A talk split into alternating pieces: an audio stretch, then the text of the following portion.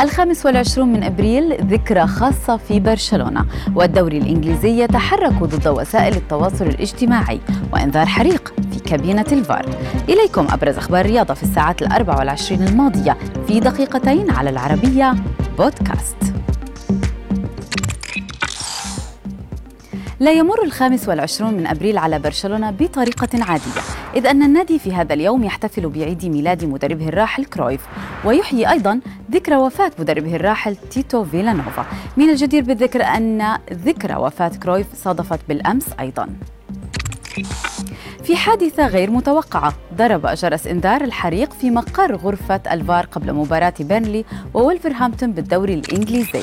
جاري لينيكر اللاعب السابق والمحلل الحالي سخر من الموقف وقال تم رؤية مدرب ويستهام ديفيد مويز بالقرب من الموقع ومعه عود ثقاب برأيكم من من الممكن من المدربين أن يشعل عود ثقاب في غرفة الفار احتجاجا على القرارات التحكيمية؟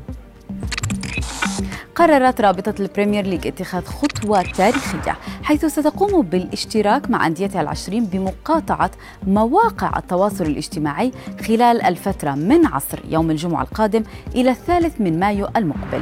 بيان رابطة الدوري الإنجليزي أوضح بأن هذه الخطوة تأتي ردا على استمرار الانتهاكات التمييزية العنصرية التي يتعرض لها العديد من اللاعبين عبر وسائل التواصل الاجتماعي.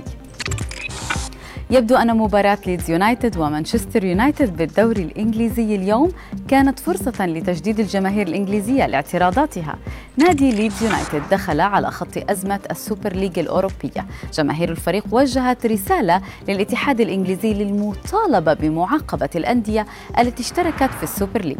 أما جماهير اليونايتد فرفعت لافتة كتب عليها ملياران مسروقة والحديث للعائلة المالكة لنادي مانشستر يونايتد.